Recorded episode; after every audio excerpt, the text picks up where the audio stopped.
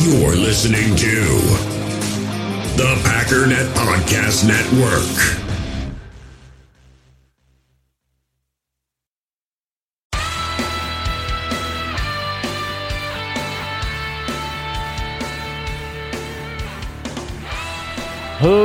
Ladies and gentlemen, welcome once again to the Packernet Podcast. I am your host and resident fanalist, as always, Ryan Schlip. Check us out online, packernet.com. Find me on Twitter, pack underscore daddy. Well, the Green Bay Packers emerge victorious in their preseason game. I mean, technically, you could say they were uh, 2 0 this preseason because, you know, Patriots game was ended prior to the conclusion of the game. So let's just let's roll with that. But 1915 was the score, not the most uh, thrilling game of our lives. Like I said, the first two games might have been the most exciting games, preseason games I've ever seen. This one, it was fine. Looking immediately at the box scores, Jordan Love was 9 of 15, 63 yards, only 4.2 yards per attempt. He had one touchdown, 15 yards was his longest pass, 91.8 passer rating. Uh, McGough was 4 of 5 for 69 yards, 13.8 yards per attempt. Had that big pass down the sideline for 52 yards, 118.8 passer rating for him. And then Sean Clifford, 8 of 12, 46 yards, 3.8 yards per attempt. 14 yards was his longest, 73.6 passer rating for him. Looking at rushing, number one guy running the ball was Emmanuel Wilson with 17 carries. I say number one in terms of total carries. 17 carries, 49 yards, just 2.9 yards per attempt. His longest carry was 17 yards. Um, after that, you had Nate McCrary. He had a decent chunk um, of opportunities today. Seven carries, 24 yards, 3.4 yards per attempt, and a touchdown. After that, you had Patrick Taylor. Taylor also, I thought, uh, played a decent amount and played really well. Six carries, 24 yards, four yards per attempt. I also, I mean, it, it is basically 100% in my mind as we go through this that it's either Patrick Taylor is the number three running back or there won't be a number three running back. Not only do I think he was the better runner today, which is seriously damning for Wilson, but they specifically pulled Wilson and put in Taylor in passing situations to pass block. So, you know, again, it is what it is. After that, you had A.J. Dillon with five carries, 24 yards, 4.8 yards per attempt. Dillon was absolutely freaking fantastic today. I mean, talking about the power. And like, like I said, I saw somebody I think after the first week saying like I'm just not seeing it with his power. And it's like, what are you talking about? And it's been actually I think it was after the second game. It's been just nonstop for me. All three games, I think it's noticeably improved.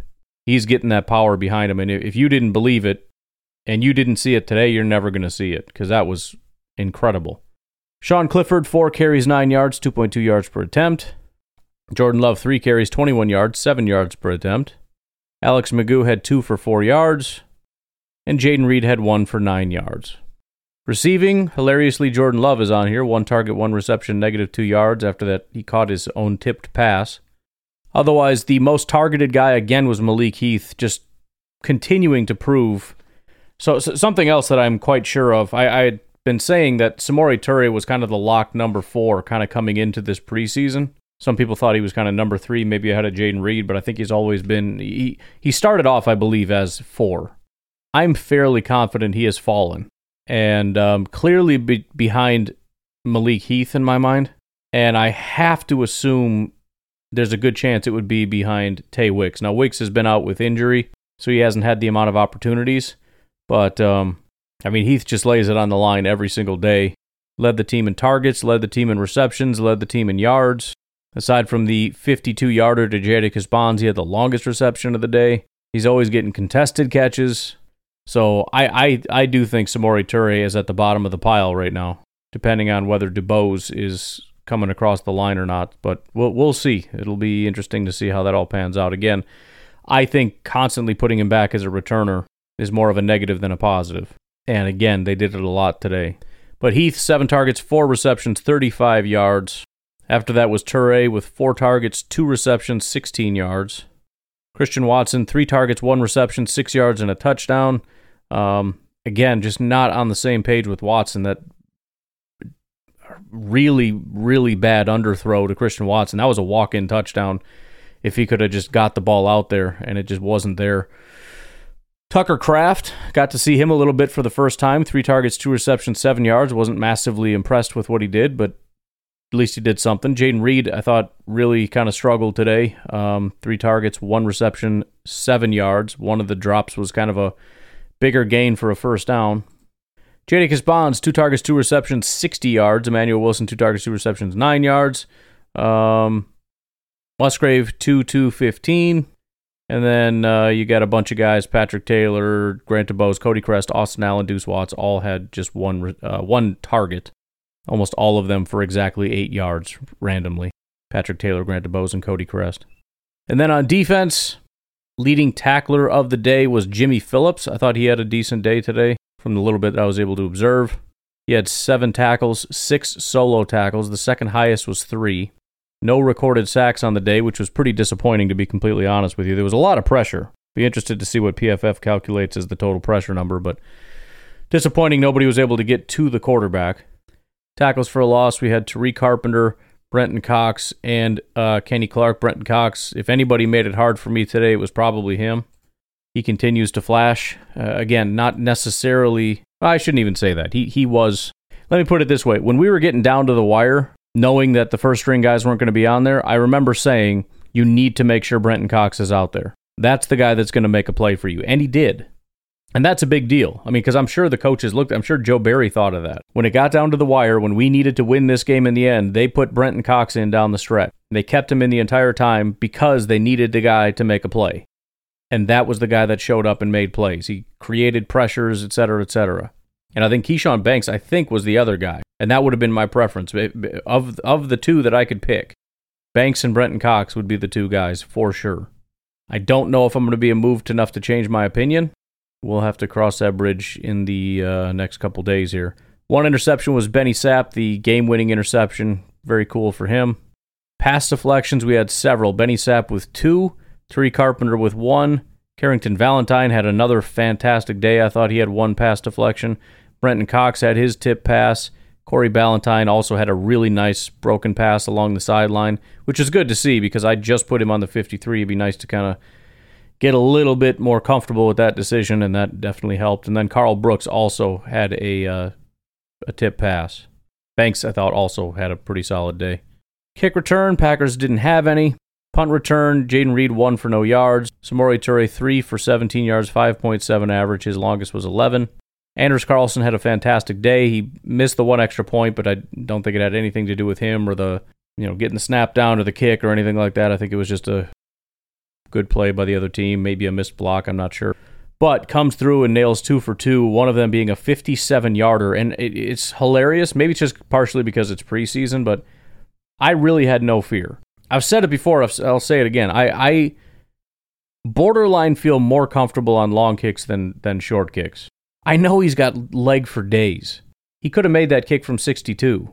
Now, if it's regular season, am I going to be nervous? Yes. But I, I, I, don't know for a 57 yarder if I would be more nervous for him than I would be Mason Crosby. And maybe that's the distinction. If it's a 35 yarder, give me Mason. 57 yarder, uh, I don't know. Especially as good as he's been. I mean, the, if you look at his college stats, I would take, you know, Mason or anybody else for that matter. But this offseason, Anders Carlson's been pretty solid. Um, punting, all the rage is about Daniel Whelan. Uh, according to PFF here, the only one that was actually down inside the 20 was Pat O'Donnell. I didn't think that was the case, but whatever. Um, obviously, Daniel Whelan had more yards. I think he had more to work with, but um, he had a 62.5 average, which is great. 67 yards was his longest, which, look, I, I, I really don't know. I've been 100%, and I shouldn't say 100%, but I've been very confident that Pat O'Donnell's going to be the guy. On the other hand, the Packers at their core are unbelievably cheap when, cheap when it comes to special teams. They've been trying for years to get rid of Mason Crosby, partially because he's getting older, but mostly because the guy costs like a handful of millions. It's just like the most annoying thing in the world for Brian Gutekunst in this front office to have a kicker that's over like two, three million dollars. They just can't handle that. And I think how much is O'Donnell right now? Yeah, two point three seven five million dollars. Man, oh man. You know the Packers cannot abide that. But I mean, you're shaving ten years off. You know, Pat O'Donnell's in his early 30s. I think. I think what was he? He's about 34. I think Daniel Whelan's 24, something like that. Cap hit for the Packers is seven hundred and fifty thousand dollars, which, by the way, is absolutely crazy. It's crazy because you look at it and it's like, oh, he's basically free, and then you think, dude, seven hundred and fifty thousand dollars. That's so much money, man. Oh man. So I don't know, man. We'll see. We will see. I mean, I, I, I think my initial instinct was they're gonna roll with what they're more comfortable with, but at the same time, you look at it and say, no, I think the Packers aren't necessarily looking for comfort as much as they are looking for the future. And if they think Daniel Whelan can be good enough, maybe they will roll with him and see if he can be the punter of the future when you know Pat O'Donnell can't be. He's a short term fix until you can find the long term guy. So the question is can Daniel Whelan be the long term guy? I mean, Pat O'Donnell's Mason Crosby and Daniel Whelan is, is Anders Carlson. So what did the Packers do? I don't know. I'm, I'm still slightly above 50% we keep Pat O'Donnell. But I think you can make a, a very strong case for Daniel Whelan that I kind of just was overlooking. Anyways, a couple of the team stats. Time of possession again, the Packers dominated that 37 minutes to 22. We had more plays, we had more yards. Penalties was a tie, but they had more yards for their penalties. Both teams had two touchdowns. We were two for two on field goals. They didn't attempt any. Uh, let's see, turnovers. It was just the one uh, that benefited Green Bay. Packers were 65.6% on completions. They were 60%. They did end up with more passing yards. No sacks in the entire game. Passer rating Packers 90.4, Seahawks 74.1. Packers had 45 carries for 164 yards, 3.6 yards per attempt. Seattle 19 carries, 74 yards, 3.9 yards. So we were dominating at first until sort of the third string guys came in, and then it was just Gash City. And it was really just three major runs that probably gave them the vast majority of their yards.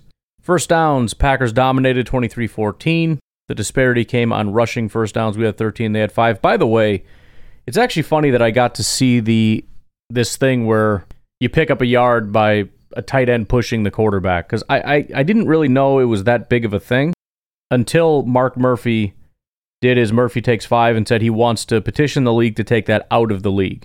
And I remember I made the comment at the time that number one, I don't understand why you would take it out. Unfair advantage, like freaking whatever. Stop it. Like, what a stupid thing to be like, well, we don't know how to stop it, so we're going to ban it. Don't ban it, just figure out how to stop it. And if you can't stop it, then you can't stop it, I guess. Better not let them get into third and one or fourth and one. I don't know what to tell you. But beyond that, my bigger point was it is absolute malpractice.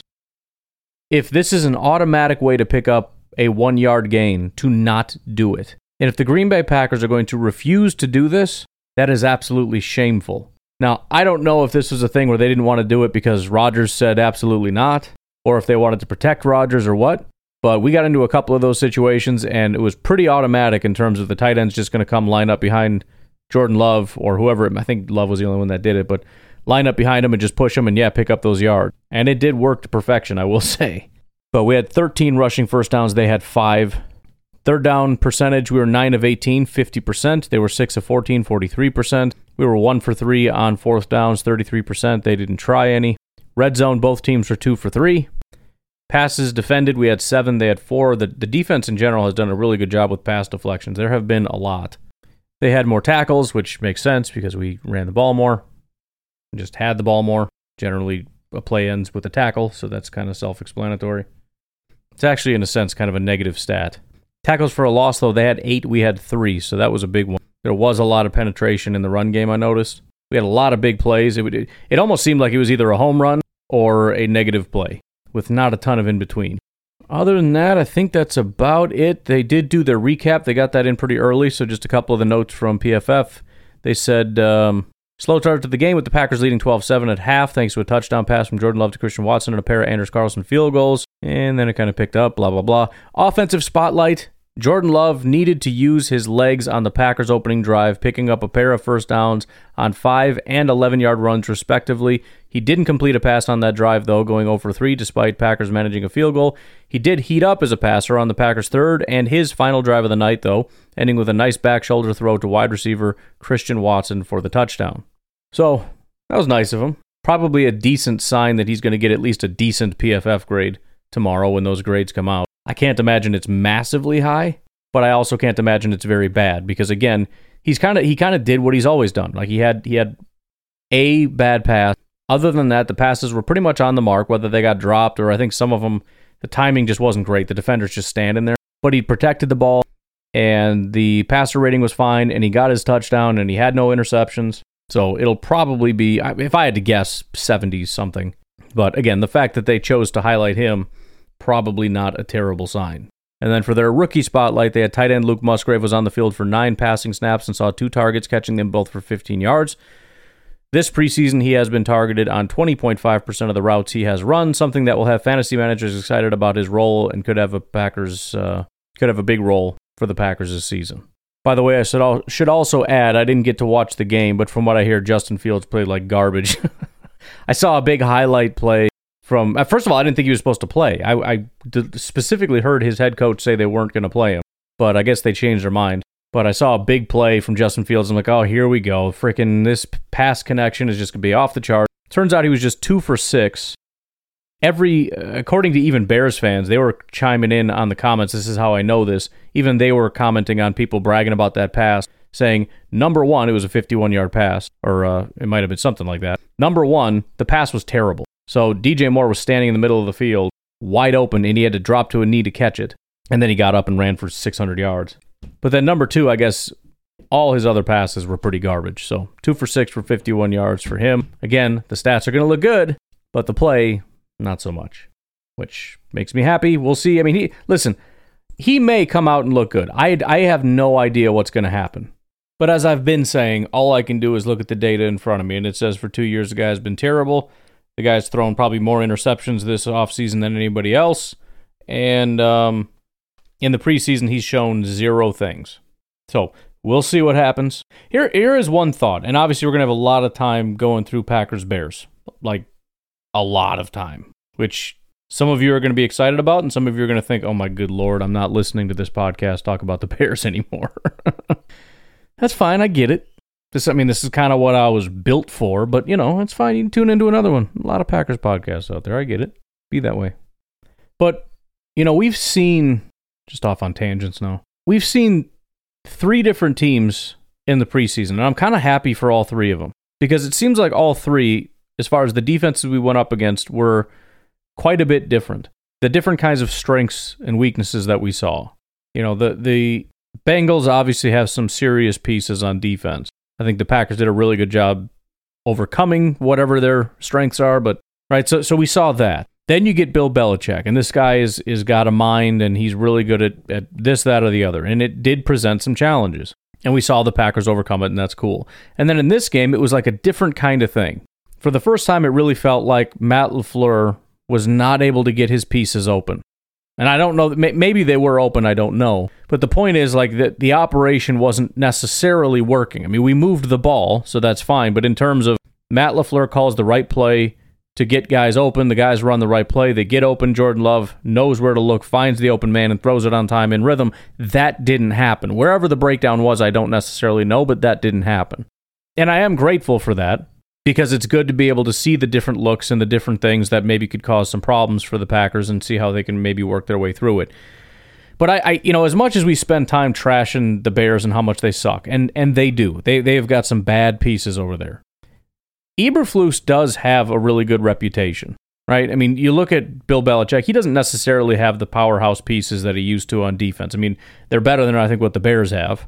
But, you know, they, they've, they're one of those teams that has just enough pieces. Even even Seattle, you know, I mean, yes, they have some pieces, but I don't even know if like the uh, I don't know which starters were even out there. If the, the, the point is, if there's a weakness, if there's a thing that Matt or that um, Jordan Love seems to really struggle with, concepts, whatever, I know Matt, uh, Matt Eberflus is going to exploit that, is going to really hammer home that point. And so I'm excited to be able to see what Jordan Love and the offense has been able to do, and the defense as well. Really happy to see the the level of pressure that they've generated. I thought the run defense was decent, especially for the starters. Although I, I still am convinced that the defense has decided we're just going to go get the quarterback every play, and if we happen to run into a running back with the ball, we'll tackle him. I feel like that's the philosophy we're we're operating with. But I think they've done a good job. But the, the, the point is, I do wonder about him maybe developing a plan that could be a little bit frustrating. And, and if I had to guess what that might be, And it's a bold strategy. It's not something that you see a lot in the NFL. But based on what we've seen, it might be sort of daring Jordan to push the ball down the field. All right, we're going to load up because I know you're going to want to come out and run the ball. And I know you like attack in the middle of the field. You're very good at that. We're going to kind of flood these areas. And until you prove that you can push the ball down the field, you know, I, getting into an argument myself now. The, the, the biggest issue that I see, though, is a lack of pass rush. That's going to be a heck of a proposition. If you're going to give Jordan Love time in the pocket and you've got Christian Watson who can get behind your defense, and your entire thing is, I bet you can't get it down there, I don't know, man. I don't know. We'll find out. We'll see what they do.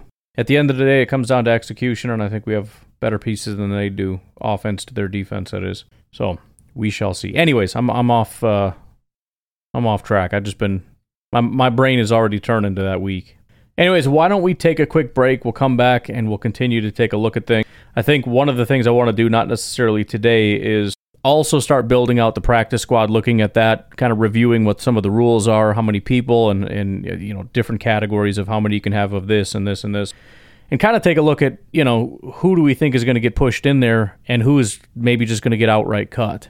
So, anyways, patreon.com forward slash pack underscore daddy is uh, the best way that you can support this podcast. You can support it for as little as one singular dollar per month. As I said before, the inconvenience of going to the website, putting in your information, and choosing to do that is going to be significantly more inconvenient than that $1. So please think it over. I'd love it if you could do it. If you don't like the monthly stuff, Venmo's Packernet Podcast. Also, please check out um, grassfedcooperative.com. You can get some high quality grass fed beef delivered directly to your door. Use promo code PACKER10, that's capital P PACKER10. You get 10% off your order. We'll take a break. We'll be right back. Passion, drive, and patience. The formula for winning championships is also what keeps your ride or die alive. eBay Motors has everything you need to maintain your vehicle and level it up to peak performance superchargers, roof racks, exhaust kits, LED headlights, and more. Whether you're into speed, power, or style, eBay Motors has you covered. With over 122 million parts for your number one ride or die, you'll always find exactly what you're looking for. And with eBay Guaranteed Fit, your part is guaranteed to fit your ride every time or your money back. Because with eBay Motors, you're burning rubber, not cash. With the parts you need at the prices you want, it's easy to make your car the MVP and bring home huge wins. Keep your ride or die alive at ebaymotors.com. Eligible items only, exclusions apply. We all have smartphones, and we all know they're pretty amazing, but they also can be amazingly distracting, especially when we're around other people. So, US Cellular wants us to reset our relationship with our phones by putting down our phones for five. That's right, a company that sells phones wants us to put down our phones. And to see what we find, learn more at uscellular.com forward slash built for us.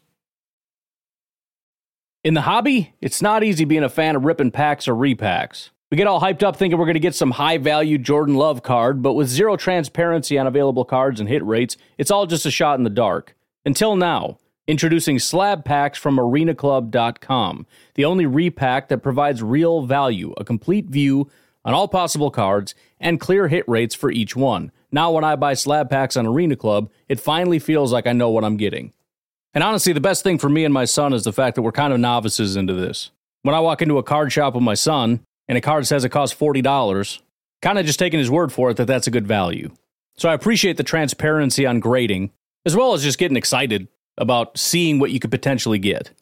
Right now, you can get 10% off your first purchase by going to arenaclub.com slash packdaddy. Wow, that's crazy offer. 10% off a $400 slab pack. That's 40 bucks right there. Anyways, that's arenaclub.com slash packdaddy for 10% off your first purchase. So I've been a Jordan Love believer since Utah State. I think he has all the tools. What we haven't seen is the production on the field because he hasn't been able to play. Yeah. He's sat for three years. He sat behind arguably the greatest ever. What he has done in those three years is gotten significantly better. And I know that because people way smarter than me have told me, go back and watch the Philly game. You remember this game last Yeah, year? yeah, he Monday did- night. he did good. Rodgers gets hurt. Love comes in ice cold. It's cold in Philly. That nasty. I've been to Philly. Lincoln. They are not very nice. That's right. We ain't nice. They ain't nice. I ain't nice. Not nice. and what he do? He came in and almost led a comeback. Whoa, whoa, whoa, whoa, all right, hold up. He did. He did. He played good. Comeback? He almost led one. He almost Come led on, it. man. Come it. on right down now. the field against a great defense, and he looked great. Now I asked scouts, I asked the assistant GM, What's the difference? And they said the dude cleaned up his mechanics. He has been in the lab. Mm. It was never a question of talent with Jordan Love. He didn't play against a lot of people in college. He didn't play in the NFL. He's been playing against twos and threes for three years. Mm-hmm. We saw it mm-hmm. against Philly. Now I know it's a small sample size, but it mattered. And it also showed the organization who just gave him a $22.5 million extension that we can count on you. Now I'm not saying he's Bart Starr or Aaron Rodgers, but what I am saying is Jordan Love is going to be a very good quarterback for the Green Bay Packers. Keep that hype train rolling, rolling, rolling, rolling. That was um, Jordan Schultz talking on Speak with Shady McCoy, Joy Taylor, and Emmanuel Acho. Not a very friendly podcast, by the way, especially Joy Taylor, who um, loves to talk trash, or at least did, because Aaron Rodgers is the greatest of all time. The Packers are just the worst. They're stupid. They're idiots for getting rid of him. Packers are going to burn, and Rodgers is going to show the whole world. You know the, that whole speech. So jo- Jordan Schultz went on there, and uh, they just had to sit and listen, and that made me smile. Anyways, I think you know it's it's kind of fun to think about. Okay, so that's that's done. What's everybody doing now? And I'm I'm specifically honing in on Brian Gutekunst because his job. You know, he was asked earlier prior to the game or halftime or whatever it was. Do you, do you have a pretty good idea of what's going to happen on this roster? And he said, "Yeah, we have a pretty good idea." So they've they've mostly got this locked down. It's it's probably like anybody that's got a 53. Like there's some stuff you're probably not going to move, and like I talked about yesterday, there, there's not a lot that can happen that could cause me to move it just because we have so much information. I think that's kind of where Brian is, but he he did mention it's it's good to get a little bit more evaluation here. But here's the thing: now is the time when we start to not only look at ours, but we start to look elsewhere. There are other people that have done some stuff in the preseason. Remember how I talked about how everybody's just trying to get their own guys back, but there's going to be guys that end up getting cut or waived that um, we're going to have an opportunity to pick up. That maybe somebody's going to try to sneak on their practice squads. And so one of the main places I'm looking is tight end for very obvious reasons. Again, even if Austin Allen's on the roster, you could still make a case for wanting another tight end if he's not, you almost have to do it. And and again, I don't. That's a stretch to say Austin Allen should be on the 53, in my opinion. So I want to kind of take a look at some of the tight ends that have been making some moves in this preseason. I think one guy that's going to stand out that I think a lot of uh, Packer fans, especially, will be excited about is a guy by the name of Troy Fumagalli. This is somebody that I think a lot of Packer fans wanted because he's a former Wisconsin Badger. He was a fifth round pick by the Denver Broncos. He only lasted one year there. Actually, it was two, but he looks like he didn't play in 2018. So after 2019, they let him go. New England picked him up in 2021, and then they let him go. San Francisco got him in 2022, and he was there in 2022. He's there in 2023. It really does not look like he's going to make it. They right now have one, two, three, four, five, six different tight ends, and according to our lads, he is dead last on the depth chart. I looked at some 53 man roster projections. He is not on it. But one of the reasons his name came up is I looked at some of the, the highest blocking tight ends. I know that's not the most important thing, but that's what the Packers are going to be looking for. Who can get in there and get dirty and do some blocking? On top of that, having played two years for the 49ers is not going to hurt his cause. Now, is he a premier blocker? Not necessarily, and part of the issue is his really good blocking grade is contrary to what we've seen in the past. So if we just look at run blocking, which is mostly what these guys do, very little pass blocking tight ends end up doing. He only had four in his four years. We're just looking at preseason right now, but 105 run blocking snaps. In 2019, it was a 50, then a 61, then a 68, and then this year is an 80. Now that progression is fantastic, but is it real? Is my question, especially the massive jump from 60 to 80, you know, 68 to 80, I guess. And then if you look at him in the regular season, um, in 2019 it was a 52 and then in 2020 it was a 60 that's all he played though he didn't play in 2021 2022 and obviously not 2023 so they're not great grades but it's kind of similar to what we saw in the preseason meaning there's a chance that this guy is legit now he's six foot five 250 pounds he's not the biggest guy in the world but that's a pretty sizable human being so he's 250 played for the badgers now that's a that is a rough you know downhill blocking organization. And then again, going to the San Francisco 49ers. I think Troy Fumagalli has some potential in terms of would you rather take a flyer on a guy like Troy Fumagalli or Austin Allen? And you could certainly make a case for Allen. He's six foot eight, 253, which is more tall than big. I mean, he's probably a little bit more lengthy than lanky than Fumagalli is. They're about the same weight. But he's already been with your team. He had a pretty solid uh, run blocking grade in preseason week one, not as much in week two. But, you know, eh, maybe. But I would say that that's somebody to keep an eye on. Another is a rookie undrafted free agent by the name of Brady Russell, currently with the Philadelphia Eagles. Six foot three, 247. Not the tallest guy in the world, but pretty jacked. And again, I'm primarily looking at him for two reasons. He blocked really well, and I actually looked back to see if he did it in college, because obviously these are smaller sample sizes. He played five years at Colorado, relatively good blocking grade. I mean, he has 1,200 run blocking reps, 233 pass blocking. In 2022, he had a 70 run blocking grade, a 74 pass blocking grade. And then if you look at what he's done with the Philadelphia Eagles, in uh, his three games there, uh, just 22 run blocking snaps. He's a little bit further down the depth chart. He didn't get a lot of opportunities, but an 80 run blocking grade and a 70.2 pass blocking grade. Is he going to offer much as a receiver? No, but I mean, that honestly works to our benefit because most of these teams are saying if you can't play as a receiver, we don't want you. The Packers have their receivers. They need a guy that they can. I'm presuming here. I don't know. Maybe they're not looking for anybody, but if they were, I think you're trying to find somebody that can come in and maybe do what Tyler Davis did. And I think Brady Russell is somebody to keep an eye on, depending on how the Packers felt about him through this whole draft process, because he's an unproven prospect. I mean, it's not like we have four years of data that he's really bad at football, but maybe he can turn it around or he had this one good year or something like that. Maybe the guy's just good, especially since he's always kind of been a decent blocker. Now, again, being six foot three, he's not the biggest guy in the world, but at 250 pounds, might be somebody to keep an eye on. And again, I can't guarantee these guys are going to get cut, but as of right now, it looks like they probably are not going to make it. Another guy, and again, this would be a big flyer, but six foot four, 247 pound Julian Hill is a 2023 undrafted free agent out of the Campbell Fighting Campbells excuse me, camels. Campbell's fighting camels is a real thing. But again, what does he offer? Run blocking. 73.7 run blocking rate. It's it's a small sample size, but I mean it's it's 30 about 30 reps. So there's enough there to kind of see if you like what you see. Another guy I'm really surprised to find might be available is actually Albert Okwuegbunam. He was a pretty big name a while ago. He was in the 2020 draft, but he's 6'5, 260. He was a fourth round pick by the Denver Broncos. I, I almost didn't even bother to look it up because I'm like, he's probably like their number two, number one. I don't even know. I figured he'd be way up there. He's kind of far down the depth chart. It's not a consensus he's going to be cut, obviously, but it's looking like that might be a thing. And honestly, I mean, the preseason was so so. I actually looked at him in the regular season, and he actually kind of surprises. I mean, he's got he's got injury issues is one of the bigger things, but he's not going to be a focal point. And I think he was brought into the league as a receiver and he'll probably not be used as much in that regard. Kind of a, a, weird thing. His his first year, his receiving grade was an 82. His second year was a 72, and then in 2022 it was a 52. 82, 72, 52. So there's there's there's capability there. There's a potential to even be a somewhat of a receiving threat. He's shown the I mean he's got decent size. 6'5", 260 is a big dude. And he's shown the ability as a blocker. I mean again, his his blocking grades are pretty fantastic. He had a 75 run blocking grade last year. It was down a little bit in 2021, but as a rookie, he had an 82 run blocking grade. So he kind of just dominated across the board as a rookie.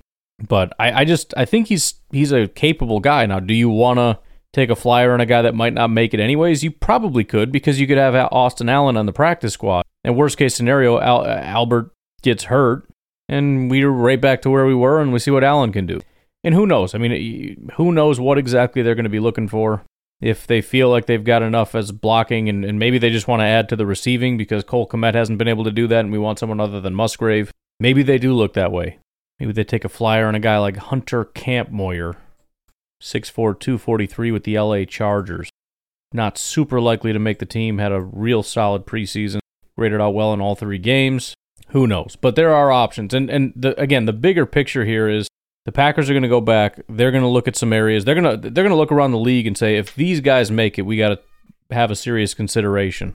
And so they're going to everybody's depth chart because everybody's got these struggles, and that's kind of the cool thing. And that's where it would be fun to talk to the other 31 people covering the NFL and just be like, look, who are the guys that you're saying if this guy gets waived, I'm going to be nervous. And then it's just a question of do we have a spot on our roster? You know, I mean, there's certain places where it's like, you know, I, even if an edge rusher kind of we, we don't have a spot. Even if they've been as impressive as Brenton Cox, well, we already have our own Brenton Cox. But it is interesting to think about where, where else might the Packers even explore that? I, quarterback, I don't think so. We we got our number one, we got our number two. I think another place to maybe consider would be interior offensive line. Um, you know, James Empey is already a question mark in terms of maybe you want to put him on there, but it's kind of just more of a necessity thing than like a. I think James is a legit football player. We know we have the tackles, and I'm relatively confident that Royce and Sean Rhyan are going to be on the 53. But that doesn't mean you wouldn't mind having one more guy just to put in there just to see if it can work. Um, there's a lot of options there, honestly. I mean, the, the highest pass blocking center is Carolina's Sam Tecklenburg.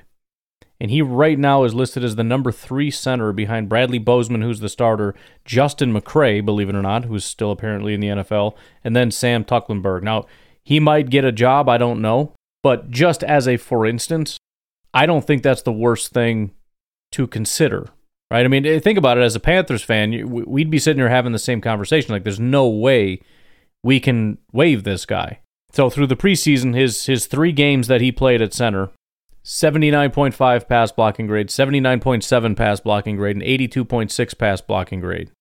It's 45 snaps. It's not the most in the world, but that's pretty solid. The only uh, regular season snaps he played 97 snaps back in 2021 and he had a 71 PFF grade as a pass blocker. But I mean there are I mean just center 15 different players with 80 grades or higher basically 16 79.8 with 80 PFF grades. I don't want to sit here and go through every single one of them, but there's a lot of options. And some of these guys are going to be waived by their teams. You know, Nick Leverett in, in Tampa, probably going to be on the 53 but he's got center and guard experience. Graded out really well this preseason. Last year as a pass blocker, graded out well. 32 um, year old Austin Reiter, just as a short term fix. I mean, this guy's got a massive amount of experience. Had an 83 pass blocking grade this preseason. Kind of up and down as far as a pass blocker um, for most of his career, but his three years in Kansas City from 2018 to 2020, 81, 82, 78 were his pass blocking grades. The other three years were not great, but I'm just saying. Something to consider. Probably going to get cut. Waived. I just just when I say cut, I mean waived. All right, just the terminology gives a crap. So again, I'm not going to go through all these. There's a bunch of. I mean, I, have just like I said, there's 16 guys who graded out really well. Jake Brendel, Juice Scruggs. I'm not even going to say this guy's name. Not even going to do it. Although it would be hilarious. Sam Mustipher actually did fantastic for the Baltimore Ravens. He was putrid for Chicago. Last year, just in the preseason, he had a 51 pass blocking grade. He had an 81 pass blocking grade for Baltimore. If that guy's a good football player, I'm going to be so happy. I hope Baltimore turns him into a stud. Six foot two, 332 pound stud. Joey Hunt. One guy I do want to check. I'm guessing he's locked in, but let me just check something really quick because I'd be really intrigued by this. Ethan Pocic, Nick Harris. See, I'm just saying.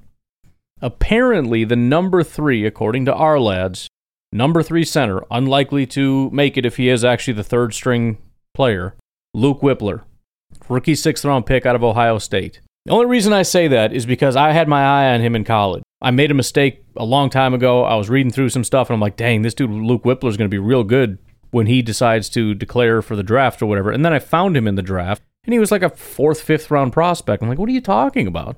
He grades out phenomenally well for Ohio State. I don't know why this would be a problem. Sure enough, he comes into the NFL and dominates the preseason. He had an 80 run blocking grade and 80 pass blocking grade in his 156 snaps. He played center and guard.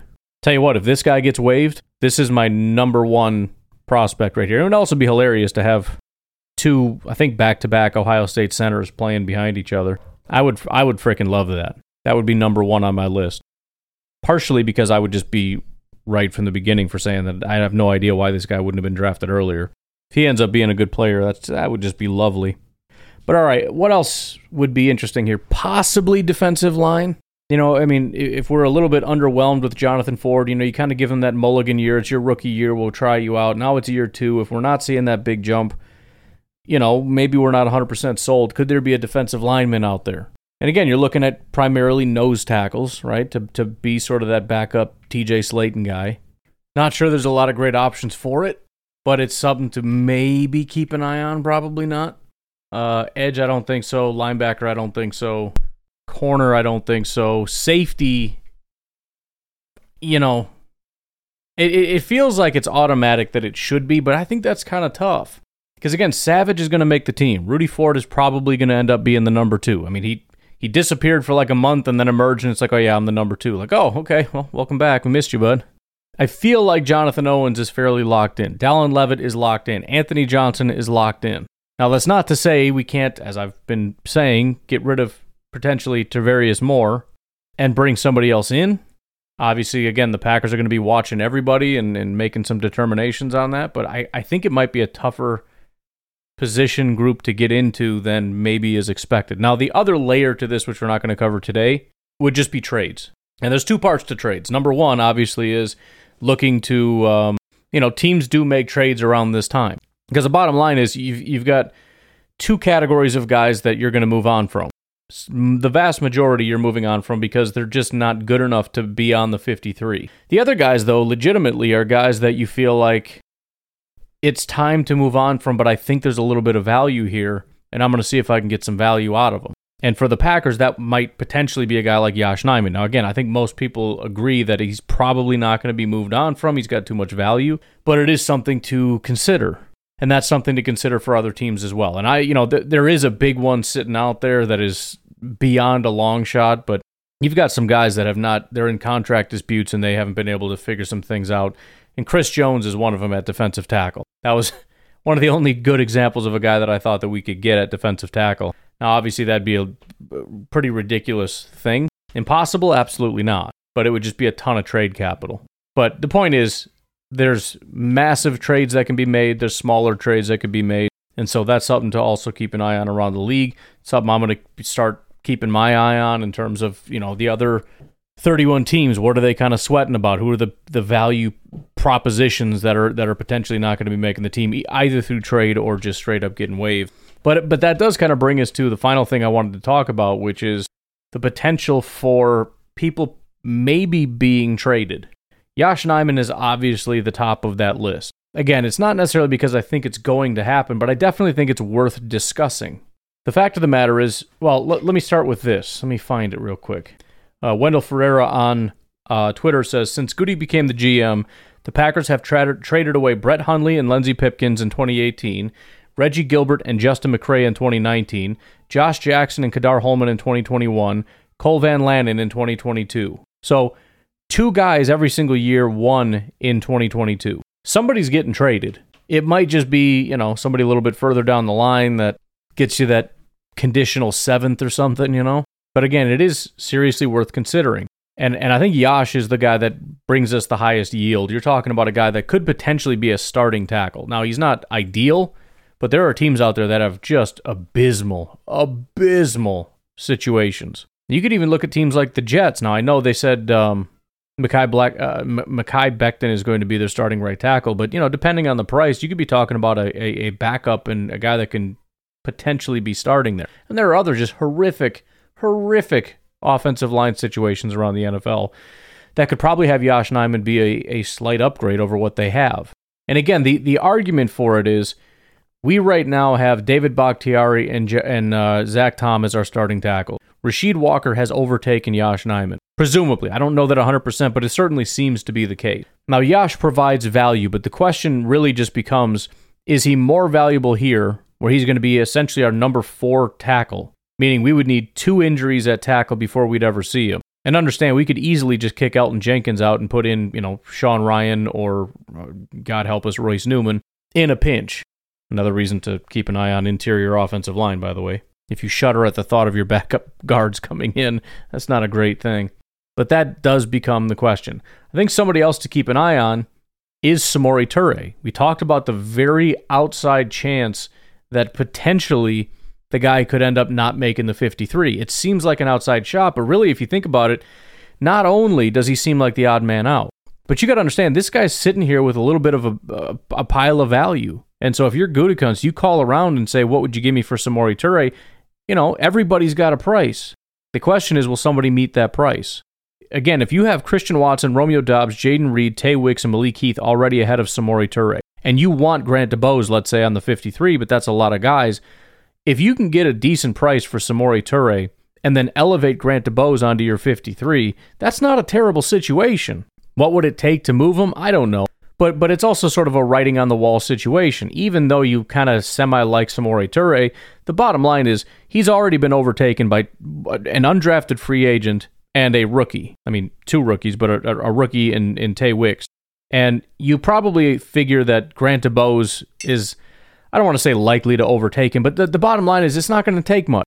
We're going to bring in mid mid round, late round, and undrafted free agent guys, and we we're pretty confident that we can find Samori Toure level talent sitting out there.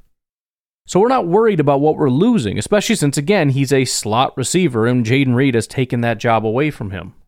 I suppose in the case of a Jayden Reed injury, you would need somebody. Now, we could slide any one of these guys in the slot, but Samori Toure may be the best. Now, again, I don't think this is going to happen. I think Samori Toure is on the 53 man roster. That's why I have him there. But again, it's it would be worth calling around and finding out what people would be willing to offer.